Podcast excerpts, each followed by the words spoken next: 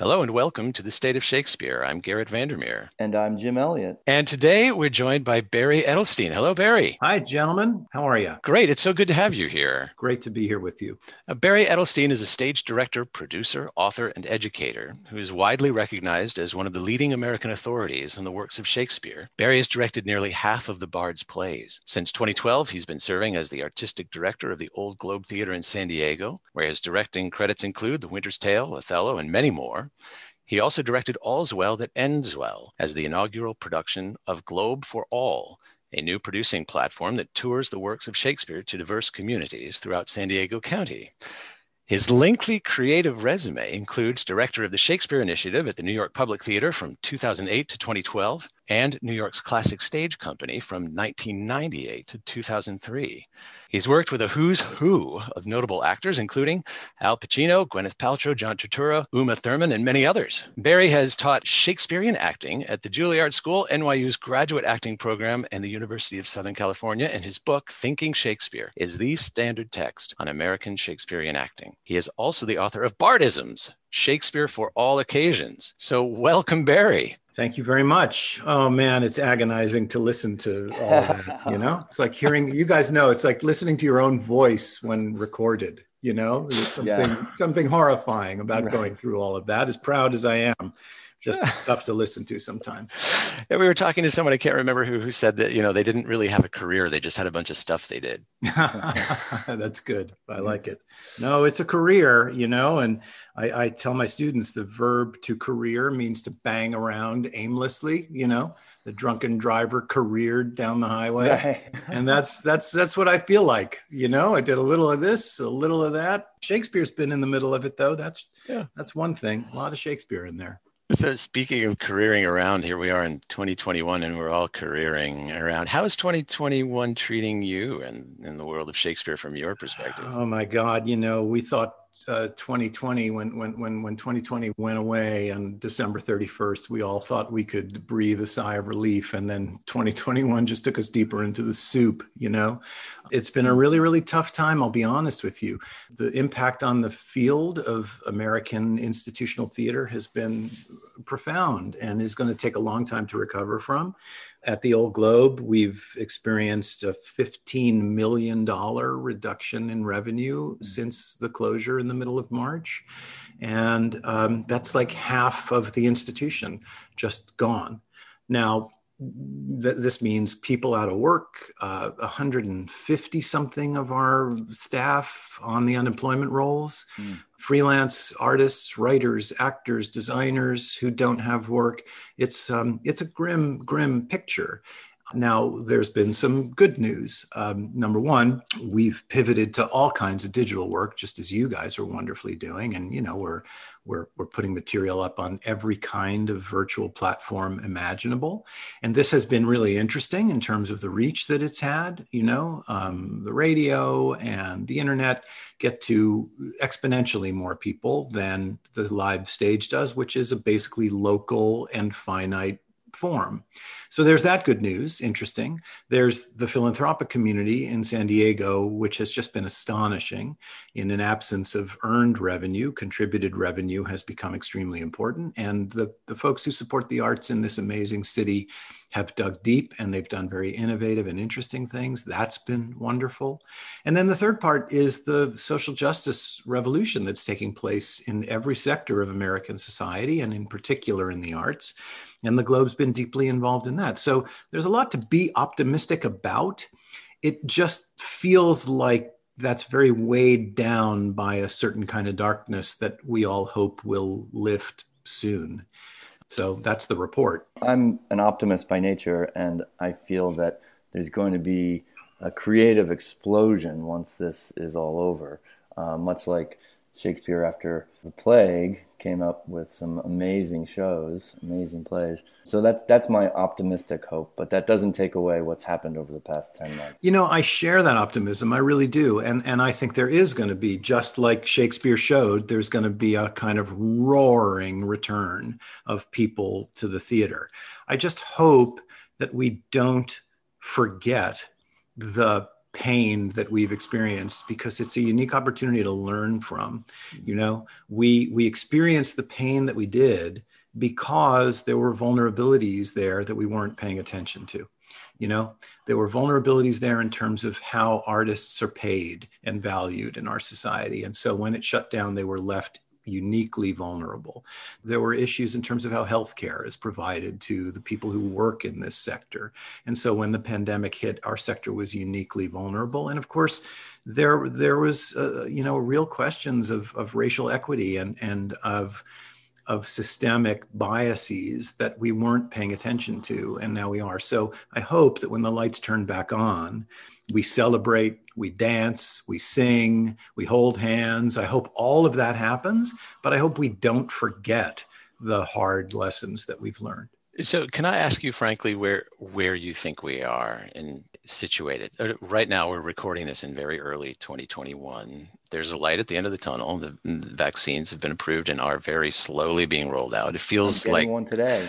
You are. Wow. All right, Jim. That's great. Yeah. Well, depending on where you are in the country, this is kind of an uneven process, and I think for most people, it feels like an interminable sort of purgatory situation where, although there's hope, hope, there's no telling how long it will take for us to return to any sense of normalcy if there uh, any such thing anymore. So mm-hmm. my question for you is do you feel like you are in, still in this space of crisis management or maybe even bracing for worse things to come or are you able at this point to begin to chart a course forward over the next year or two or 3 or 5 years? We feel that it's going to get worse before it gets better and i do feel that that's that's where we are because the country lost so much time getting ready to roll these vaccines out because there's so much disinformation, because there's so much disunity. But then I do see the vaccine starting to roll out and people starting to feel confident to come out again. I look at places like Australia, New Zealand, South Korea, where they've beat this thing and restaurants are jammed and concert halls are packed and theaters are getting full. So i do believe that that's going to happen but I, I, we're not we're not quite there yet. And, and a couple of things that i think we really have to keep in mind you know we at the globe we're in touch with public health authorities in san diego county very regularly and they've they're just they've got other stuff that they're thinking about. So we call them up and we say, "What are the rules going to be for theater?" you know, and it's like, "Hey, scram," you know. Um, and I can't even be upset about that because I'm a citizen and I want to know that people are going to have a hospital bed to go to if, God forbid, they get sick. So this this is this is what I mean about not forgetting the darkness and the pain that we've been through. And you know, I, I I've been talking about this in terms of Shakespeare because to me, the great expressions of Shakespeare are the four late plays, The Tempest, Cymbeline, Pericles, and The Winter's Tale. These are, to me, the, the, the summit of Shakespeare's achievement. And what, what those four plays do is they manage to combine loss with renewal. They manage to find a happy ending in the way that the comedies do, but not by banishing the blocking figure or the enemy in the way that the comedies do, right? the end of Much Ado About Nothing, the bad guy's out of town. The end of As You Like It, the bad guy's in his cave, right? The end of uh, Twelfth Night, Malvolio goes stalking out, and that's it. And now we're safe and we can have our wedding again. But the end of the four late plays, the bad stuff is still in the room, and yet we figure out a way to be happy, right? Leontes gets his wife back after 16 years, and they have their reunion, but their dead son does not come back to life. Dead Antigonus, who's been torn apart by a bear, does not come back to life. And so there's this dual consciousness of being able to move forward and being able to celebrate that we've survived a calamity and being able to enjoy the grace of God or whatever higher power you want to call it that's given us a second chance. And yet the loss is still there. And I think the theater field is going to have to figure that part out. In all the ways that we've been talking about Shakespeare's ability to survive the plague, all rightly, uh, that's the part that most appeals to me. I hope that we can embrace that wisdom that Shakespeare gained in those four late plays and say, yeah, we're going to rebuild. Yes, we're going to celebrate. Yeah, we're going to have a big dinner together and talk about what just happened. But also, we're going to remember by that point, 500,000 dead Americans. you know by that point uh, uh, you know, uh, the consciousness of a legacy of racial exclusion that's just embarrassing to our field. You know, we've got to find a way to carry that forward with us as we turn the lights back on. Mm. Well, that's so beautifully put. Thank yeah. you, Barry. Lovely. I know that you've you've responded in in a number of proactive ways to these particular challenges. Some of the in some of the ways that you indicated, for example, the the Thinking Shakespeare, the Sonnet series, which is available for all to view, and then uh, also you've got an interesting production of Hamlet coming up. Do you want to speak to that? Yeah, well, you know, the, the, the, pandemic happened in so many different chapters. You know, at the beginning of it, we were all saying, oh, we'll be closed for two weeks and then we'll reopen, you know, and then suddenly it was, oh, it's going to be two months. And then, you know, oh my God, just one uh, worsening development after another. And uh, in my life, when bad things happen, I read Shakespeare. When good things happen, I read Shakespeare. And uh, when the when the pandemic hit, I was thinking about the sonnets and the, there's a lot of the, these poems about being isolated and being being separated by great distances but and yet our ability to think our way into a connection is miraculous and beautiful. Also they're short you know they're only 14 lines and i thought well i can reach out to the community at the old globe and try and forge some kind of connection by maybe doing something with these wonderful poems. And i had no idea what it would turn into. I you know i turned my house into a video studio and we turned the old globe into a new media company and did all these experiments not just my shakespeare thing but our arts engagement work is, is now going to prisons up and down the state of california on the prison closed circuit television network. Mm. Who even knew they had such a thing? Normally, we send teaching artists into state correctional facilities around San Diego County, two or three of them.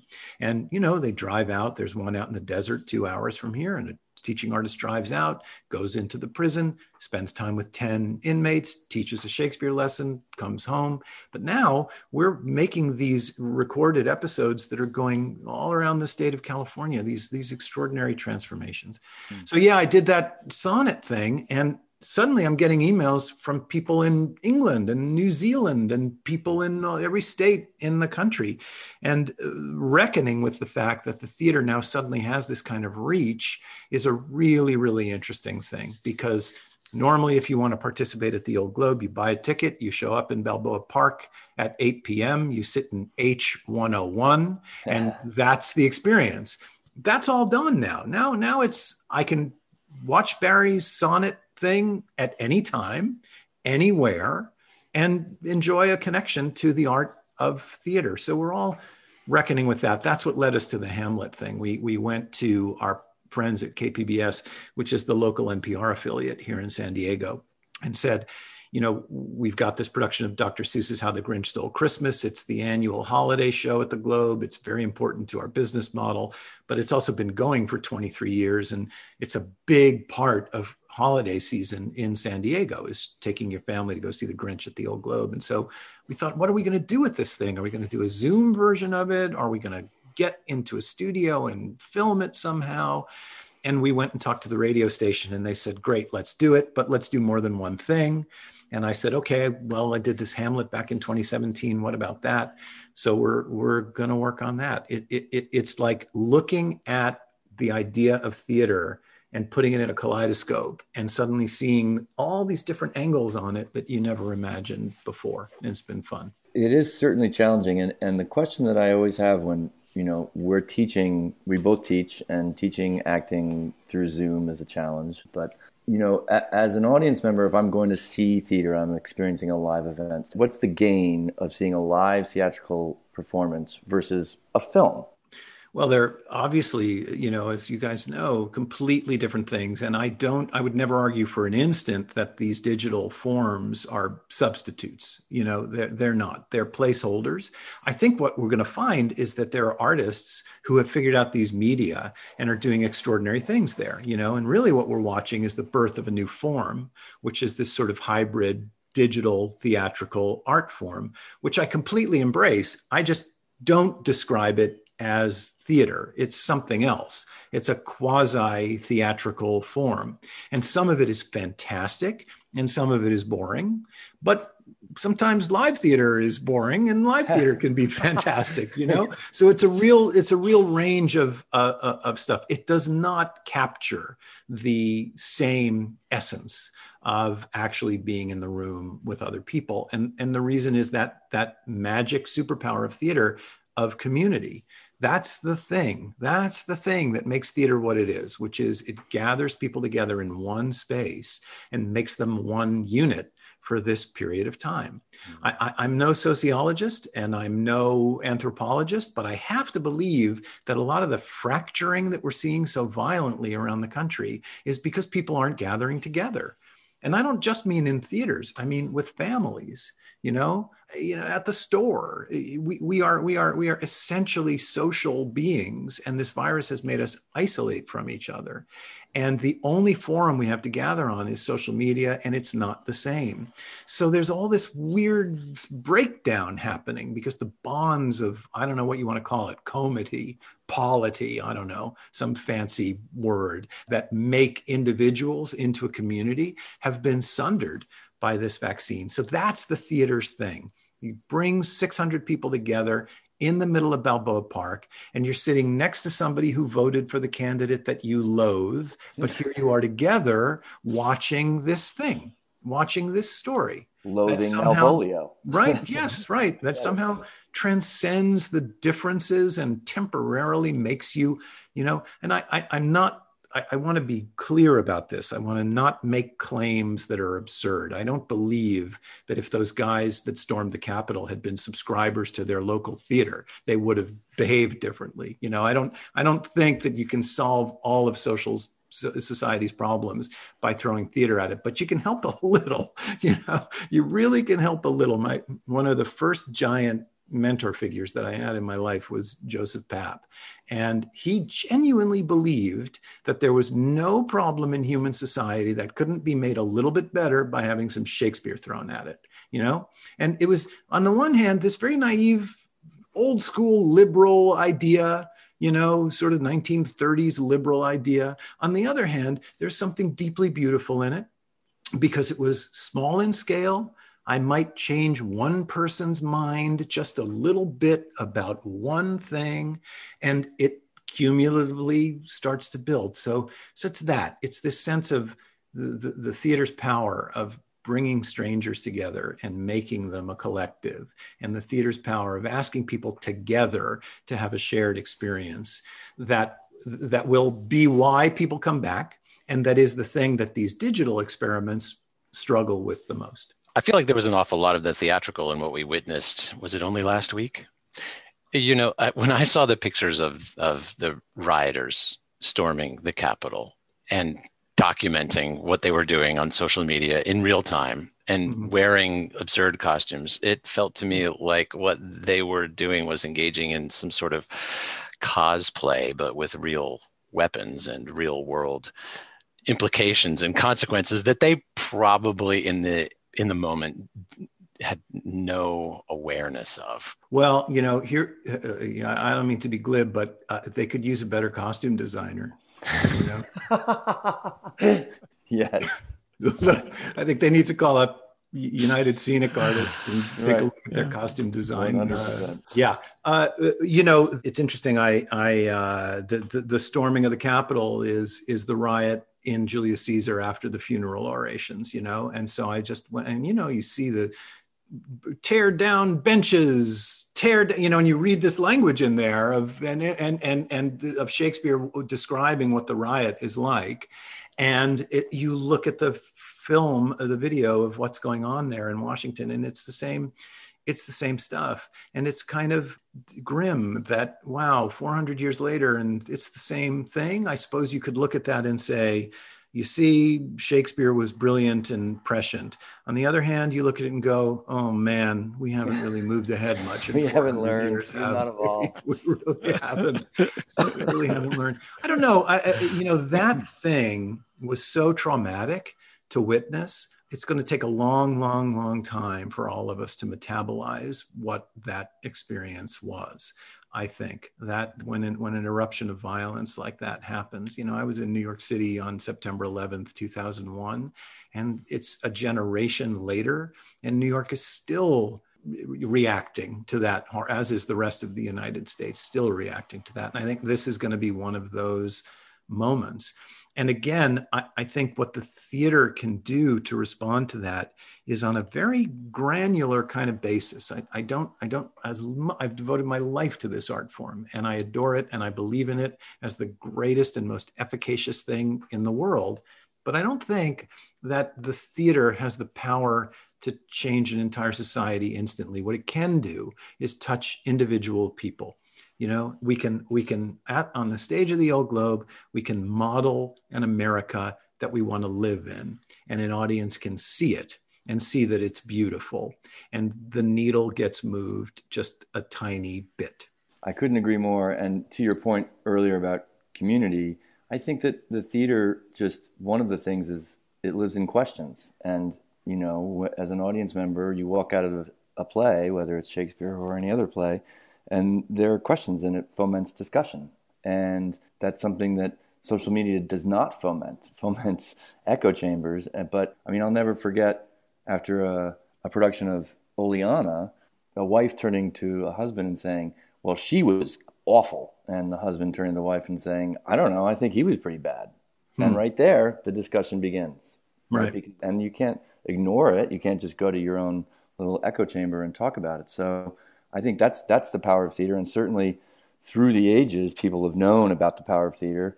Uh, most famously, Oliver Cromwell, shortly mm-hmm. after Shakespeare's death, shut it down because theater can be dangerous. Yeah. Um, but moving on to sh- a little bit more Shakespeare, Barry. Not to go deep dive into your past, but how did how did you develop that love and knowledge of Shakespeare that you know has been with you for all of this time? Wow, uh, that's a great question, and and um, you know there are a couple pieces to it because I've I've thought about it because I have young children. I have an eight year old son and a thirteen year old daughter, and I, I'm watching as they find the things that they love in their life, and it's interesting to see how it happens, sort of osmosis, and they they they randomly bump into things, some of which resonate with them and some of them don't.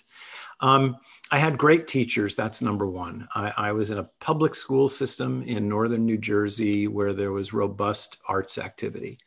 Subsequent budget cuts have reduced the scale of that, sadly. But the proximity of the community I grew up in to New York City meant that the teachers were work people who had working artistic lives in New York, and their day job was teaching public school out in the suburbs.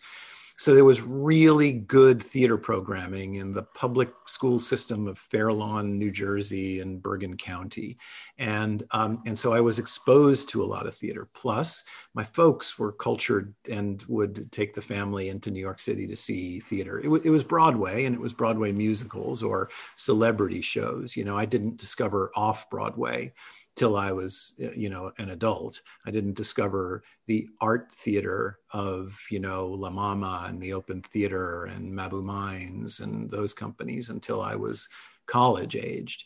But I was around theater as a kid and had good Shakespeare teachers too. So I would read this stuff and try and figure it out. And then there was like a light bulb moment. I was in a production of A Midsummer Night's Dream in high school and the language just spoke to me. And the language resonated with me in a way that seemed to go somewhere beyond the normal, beyond just regular language. It seemed to have a spiritual resonance in my life. And, you know, I've spoken with friends a lot about this. These are canonical texts that are very old and that encode universal ethical, moral kind of values there's something I don't know, spiritual about them. Something, yeah, many people treat them as religious texts, you know, and I, I don't necessarily, but I do recognize that they have the same effect on me as spiritual literature does. So that was it. That, that was it. I was a goner at that point. And then I just sort of, you know, dove into it through college where again i ran into great teachers I, I, I, never knew what theater directing even was as a as a kid And I had teachers at, I went to Tufts University where wonderful teachers looked at me and said, I see in you the spark of somebody who might want to think about directing. You know, such a gift to have a teacher who sees something in you that you don't even know is there and says, here's something that you might want to pursue. So I did, started directing when I was an undergrad, and then that was it. There was no, there was no turning back. The next step in my life was in graduate school, and I and I went to Oxford, immersed myself in Shakespeare, you know, in Oxfordshire and driving to Warwickshire to go to the Royal Shakespeare Company every weekend, going to London to see theater was just a stunning, stunning period of time in my life, and and that kind of sealed the deal.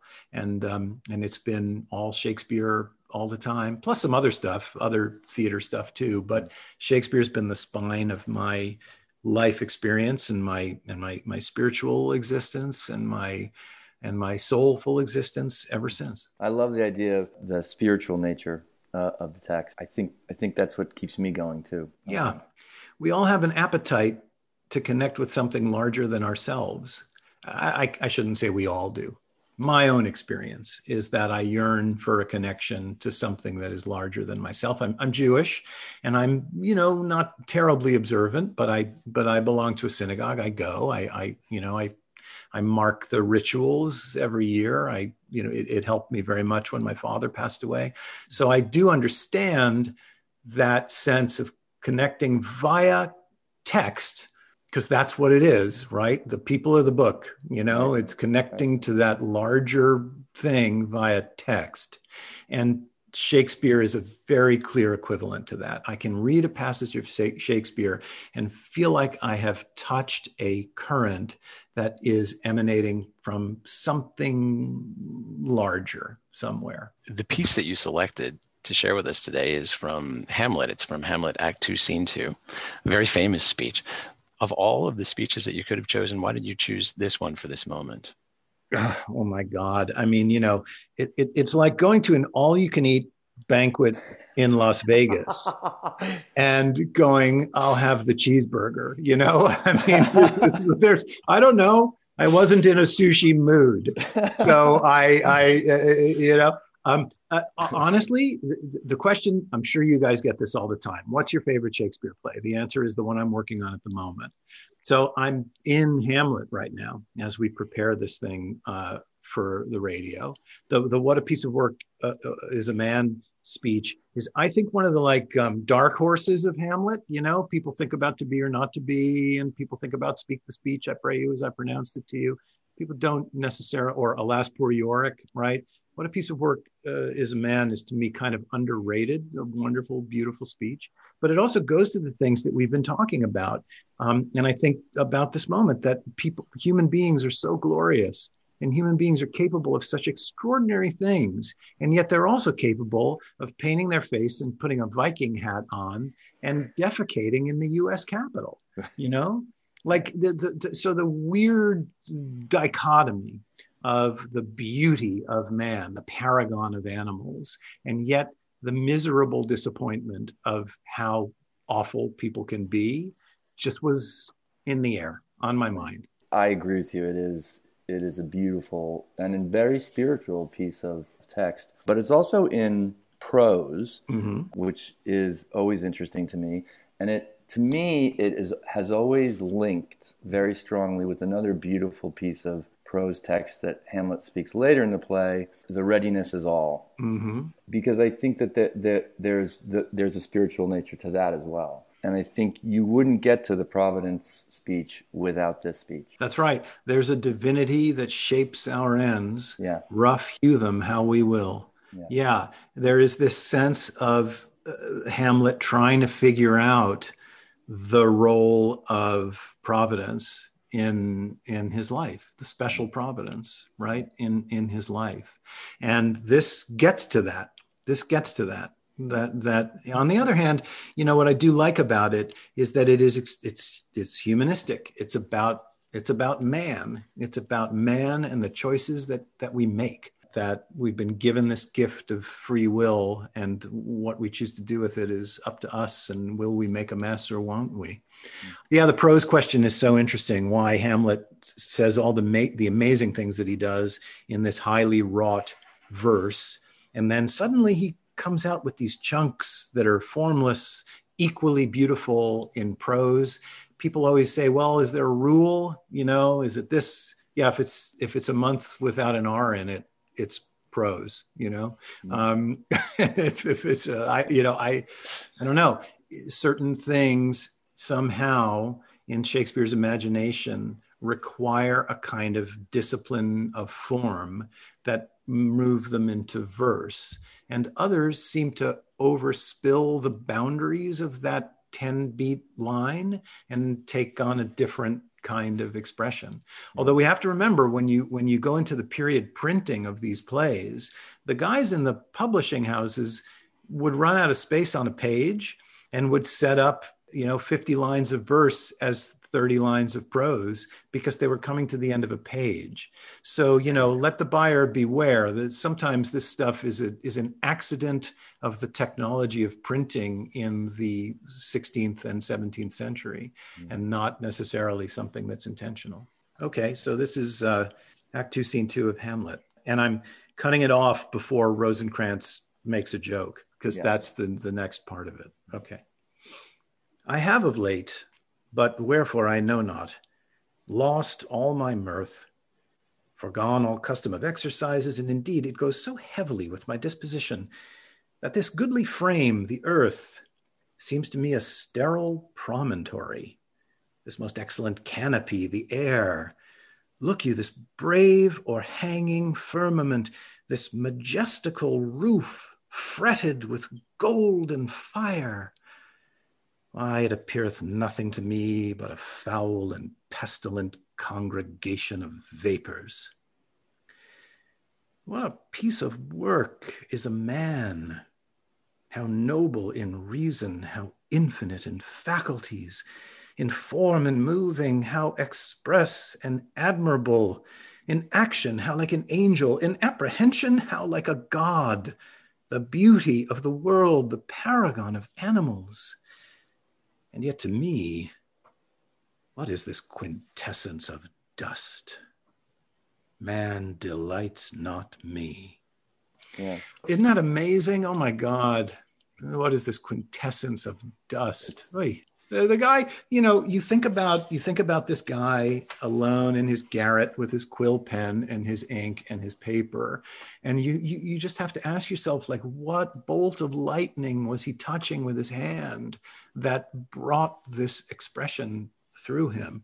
It's it's stunning. It's spectacular. And for all the politics and for all the for all the theory that has accreted around him over centuries it really it's just beauty. It's it's beauty. That's that's what draws me to it again and again. That's why people watch hamlet 10 times over the course of their life. That's why they buy a hundred dollar ticket and sit there for three hours to watch it because there is just a simple magnificent beauty in this language that we want to be near. Couldn't agree more. When I hear you read this, I, I, I'm struck at how many different levels it resonates with. You can imagine, as you say, Shakespeare with his with his hand, you know, touching the lightning in the bottle mm. as these words come to him, these profound words about the human condition, and at the same time, you can picture Hamlet, the character, you know, with his audience of Rosencrantz and Guildenstern, and maybe being free to speak truth because he's dissembling as well you yeah. know and in that moment there's that dichotomy of him playing playing mad and then speaking these profound truths at the same time and then thinking about the actor playing hamlet in this wooden o on this stage surrounded by stinking vapors issuing from the groundlings and and uh, you know yeah. that that present that present communion that was happening between the actor and the audience at that time that electric you know dichotomy of the actor playing the character but also directly addressing the audience and taunting them and having having perhaps some fun with that and uh, it, it, just it, works on so, so, many beautiful levels i know it's so great you know and you imagine what would it have been like to hear that for the first time mm. you know to just stand there and hear a guy say that. And and and we we see it, you know. I mean, the famous Herman Melville thing about Shakespeare's being born on the banks of Ohio at this very moment, you know. there there are there are writers who are doing this, you know, and we go to the theater and we see a new play and we'll hear a turn of phrase that just makes us gasp with with you know stunned uh, disbelief at some, some the fact that a human being can express words in that order it's it's special it's interesting that you say that you know um, I, I, directed the play recently uh, well a couple of years ago and we thought we tried well he's playing mad he doesn't mean any of this we couldn't make that work we couldn't make that work. And I think about all the productions of Hamlet that I've seen, and this speech always feels like a sudden revelation of truth. You know that he doesn't he doesn't do it as a manipulation of Rosencrantz and Guildenstern. Somehow, at this moment, his essential self opens up, and this terrible black vision of melancholy and depression comes out of him in an in an authentic way. I'd be really interested to see if somebody could figure out how to make it something other than that to me, it just feels like such a deeply personal expression of where he's at. My, my favorite thing about it actually is, but wherefore I know not. I don't know why. And you know the first line of The Merchant of Venice in sooth, I know not why I am so sad, right? This, this thing Stephen Greenblatt famously talks about Hamlet that that what Shakespeare's extraordinary leap in Hamlet is removing motivation from it. Because the source material that he had the the the old Hamlet play and the and the novel the novella from you know the Scandinavia that that he had read everything's really motivated. And you follow hey you know exactly why hamlet does this and why hamlet does that. And shakespeare stripped all that stuff out. And so that's why the play is so mysterious to us. And hamlet even talks about asked Rosencrantz and Guildenstern, "Do you think you can pluck the heart of my mystery?" You know, he's he constantly brings in to the discussion the fact that his motives are unclear and he himself doesn't even know why he's feeling the way he feels. So that thing I I have of late, but wherefore I know not, lost all my mirth. I don't know why I'm so I don't know why I feel so weird. It's so modern. It feels so like right now. You know, I I don't know why I even feel this way. And that's superb and spectacular about it, you know? And it's why I think one of the reasons why we turn to it again and again and again, because we think maybe this time we'll figure him out. Yeah. Maybe this time we'll actually figure out what's going on with this guy. Nope. We never do. No. I also think that that speaks so much to instinct. And then if you want to bring it down to whether it's an actor or a director, you know, trusting your instinct. And, you know, I don't know why I made this choice. Mm. And, and, being able to live in that place, in that question. And, and I know that in this particular moment with Hamlet, he's melancholy, but I'm looking for that spark and then it comes and I don't know how where that comes from and that's right. such a human moment. It's also what's what's really wonderful about it and you know this goes this goes Garrett to your earlier point which is that see Rosencrantz and Guildenstern they think there are answers to questions. They're two folks who think there's an explanation. That, that's why they're here. The king and the queen summoned them and said, Go find out what's eating our son. you've known him since you were in college together. Go find out what's bothering him. And so they think there actually is an answer. And what Hamlet knows is there are certain things in life to which there are no answers, you know? And the wonderful drama of the exchanges between Hamlet and Rosencrantz and Guildenstern is that you're seeing these two worldviews, which is this kind of concrete sense, empirical sense of Rosencrantz and Guildenstern thinking there must be an explanation. And Hamlet's more ineffable sense of going, nope, there is no explanation. We just have to live in that. We have to live in the fact that we cannot know. And that's so great that the two of them clash against each other in that way. I love that explanation. I think it's I think it's very beautiful. Is there a world in which Rosencrantz and Guildenstern are anticipating the next thing to come out of Hamlet's mouth to be, I think my uncle killed my father. Hmm. I don't know. See, here's one of the fun things I, that I enjoyed about the play that I never knew. Uh, as, as much as I know this play, and as long as I've studied this play, when I directed it, I found something out, which is that Claudius never finds out how Hamlet figured it out. Never finds out. Ha- Claudius goes to his death knowing that Hamlet figured out that he killed his brother, not knowing how. Why? Because Claudius couldn't imagine that a ghost showed up, right? Because how does Hamlet know? Hamlet knows because his father's ghost came and told him. It was a perfect crime. Old Hamlet was asleep in his orchard, right? Claudius snuck in, poured the poison in his ear, and then said, Well, a snake killed him. He was bitten by a poisonous snake. And, uh, okay, how would Hamlet know what really happened? Right. There is no earthly explanation. And w- the, the, wonderful actor Cornell Womack, who played Claudius in the production that we did, we talked about this a lot. Is that, and as he's dying, he's looking at Hamlet, going, "How? What? How? Died? Can't know. Can't oh. know." Right. So there, there are Hamlet can embrace the fact, and of course, we've seen productions where the ghost is a figment of Hamlet's imagination right? That's a typical thing where actually that isn't what happened is that that that hamlet surmises somehow what claudius did and pursues it. We didn't go that way. We went that the ghost is actually real and gave him and and and it was a really fun thing because then the whole fight between hamlet and claudius takes on this kind of other dimension of claudius knowing there's something about this guy.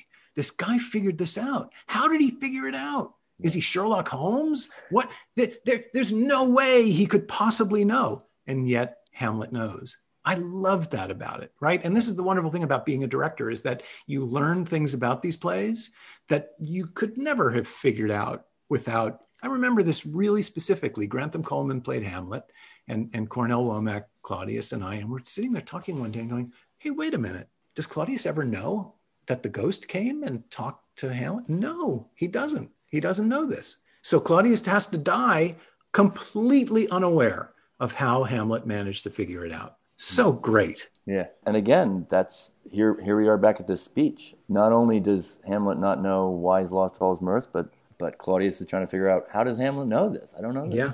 yeah. How do we know the things we know? Right. Right. It's living how, in the questions. How do we know the things we know? Right. I, we don't. We can't. We, no. we sit in the uncertainty of it. It drives some of us mad, you know, and others uh, others it doesn't. Horatio knows. Horatio knows that ha- that there's a ghost of Hamlet's father running around, and he's got the whole thing. And yeah. so that's why Hamlet says to him, "You got to tell the story, yeah. right? You've got to tell the story." And so you get the other version of the production where Fortinbras comes in at the end and murders Horatio so that he never gets the chance to tell the story, right? People do all sorts of it's it's just wonderful. The play is endlessly endlessly fascinating. You know, and one of these and I I get to do it again on radio and the the production that we did at the Globe, although I cut it heavily, it was still 3 hours. Um, on KPBS, we're not going to have three hours of time, so I've cut it more. And there again, it just it becomes a different kind of play. That uh, I've cut in in the production we did live. We kept the Fortinbras story, but to you know that's that's a good 15 minutes of the play if you cut that out. So i just cut it out no fortinbras and it's a completely different play. It becomes a domestic tragedy without a political dimension without a kind of international intrigue dimension. So i'm really excited to to go back into it and and do it again. It'll be it'll be on the radio in we're, we're trying to get it out in, right around shakespeare's birthday of april 23rd so and i start Thursday, starting a couple days, oh, taping oh, this thing. That's got to be exciting. Yeah. We will definitely put a link into this production in our on our website. Thank you. Um, yeah, absolutely. And I imagine that one of the critical things about doing a Hamlet on radio is the soundscape. Absolutely. Yeah, we've been talking a lot about that. So Curtis Moore wrote a wrote a score, a musical score for the production that we did live, and everything that we needed, sound effects, a gun, a cannon shot, whatever, was all created musically. So we're gonna we're gonna keep uh, that. And Lindsay Jones, the sound designer, has been doing a lot of radio drama in the pandemic it's a very interesting thing that's happened is a lot of theatrical sound designers have moved over to these digital forms and and when we decided to do this radio hamlet i said wow i need somebody who knows what a radio drama is you know i'm sure there's some the, the bbc they do it all the time you know right. the, to this very day they're making hours and hours and hours every month of radio drama but in the united states it went the way of the dinosaur a long time ago and so we've been talking a lot about what we want it to sound like. There's also the problem of storytelling. You know, uh, in the sword fight, for example, there's this moment where Hamlet has to discover that Laertes' blade is sharpened at the point, right? Unbated. Uh, is that what it is? Yeah, sword unbated. Um, it's supposed to be blunted at the end for safety if you're doing just a, a you know an exposition match, right? And he discovered, and so there's this piece of business that happens where Hamlet picks up Laertes' sword, discovers that it's sharpened, then picks then he keeps that sword and gives his own sword back to Laertes and there's no language in Shakespeare's play about it.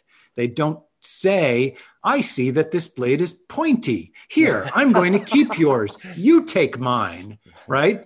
Right you don't need to because on stage the audience sees all that happen well so we're going well how do you do that on the radio interestingly i i found this orson welles radio hamlet from the 1930s and you hear some guy go look they change rapiers you know because he's going how am i going to make the audience understand that they switched swords right? And so there's some like extra that they brought in oh for the day for that right? So these are absolutely what do you want it to sound like? You know what ear do you do? We had you know an eerie soundscape when the ghost showed up and it was all created musically. Mm-hmm.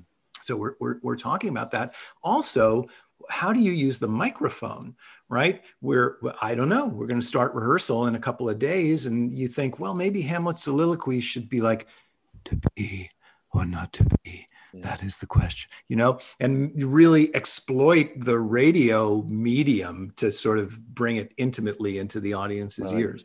I don't know. It it's like a new world. Yeah, that's very exciting. I mean, that that's a fun exploration. Yeah, I'm really, really looking forward to it. And and again, you know, we started out talking about the pandemic. Uh, silver linings, right? right? Suddenly I'm exploring a brand new form. Maybe we'll keep doing radio drama maybe there will be a new vein of radio drama happening in the American theater as a result of this thing. That would be great. Yeah, absolutely. And also how that informs your work on stage when you get back to a live theater. Totally. Absolutely true. So we, we have to wrap up real quick, but I have one last question that I'm uh, uh, we have to ask you. Sure. Since you have been on the forefront of both Shakespeare production and Shakespeare education for so many years, what would be your piece of advice for a young up and coming Shakespearean actor? Oh my goodness! Uh, you know um, the the the advice. You know, first, the guy lasted 400 years. He's going to last 400 more. So hang in there. Uh, ups and downs and periods of stasis and periods of movement, but but hang in there. It's Shakespeare's shown me the entire world and has enriched my life in countless, countless ways. So I recommend you hitch your wagon to it. But the concrete advice I would give to, to people is what um, Hemmings and Condell said in the first folio, which is read him, therefore, and again and again. You know, read him, therefore, and again and again. Just read it, carry it around. Abraham Lincoln had a copy of Shakespeare within reach wherever he was, you know, Kevin Kline, when he was a young actor, kept a copy of Hamlet in his back pocket 24 7, 365, and sitting on the subway would just read a couple pages, you know, just read it, read it, read it, read it, read it, read it, and it will um, unfold and open up its mysteries.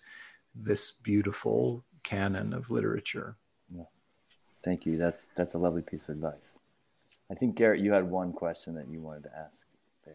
I, you know, we were. yeah, you know, why not? Why yeah, not? Why I think not? that's a beautiful place to leave it, to be perfectly yeah, honest. We, we and, and this probably won't make it into the podcast. But as Jim and I were talking about questions, I said, let's let's really let's just hit him with this one. Who is your favorite student, and why?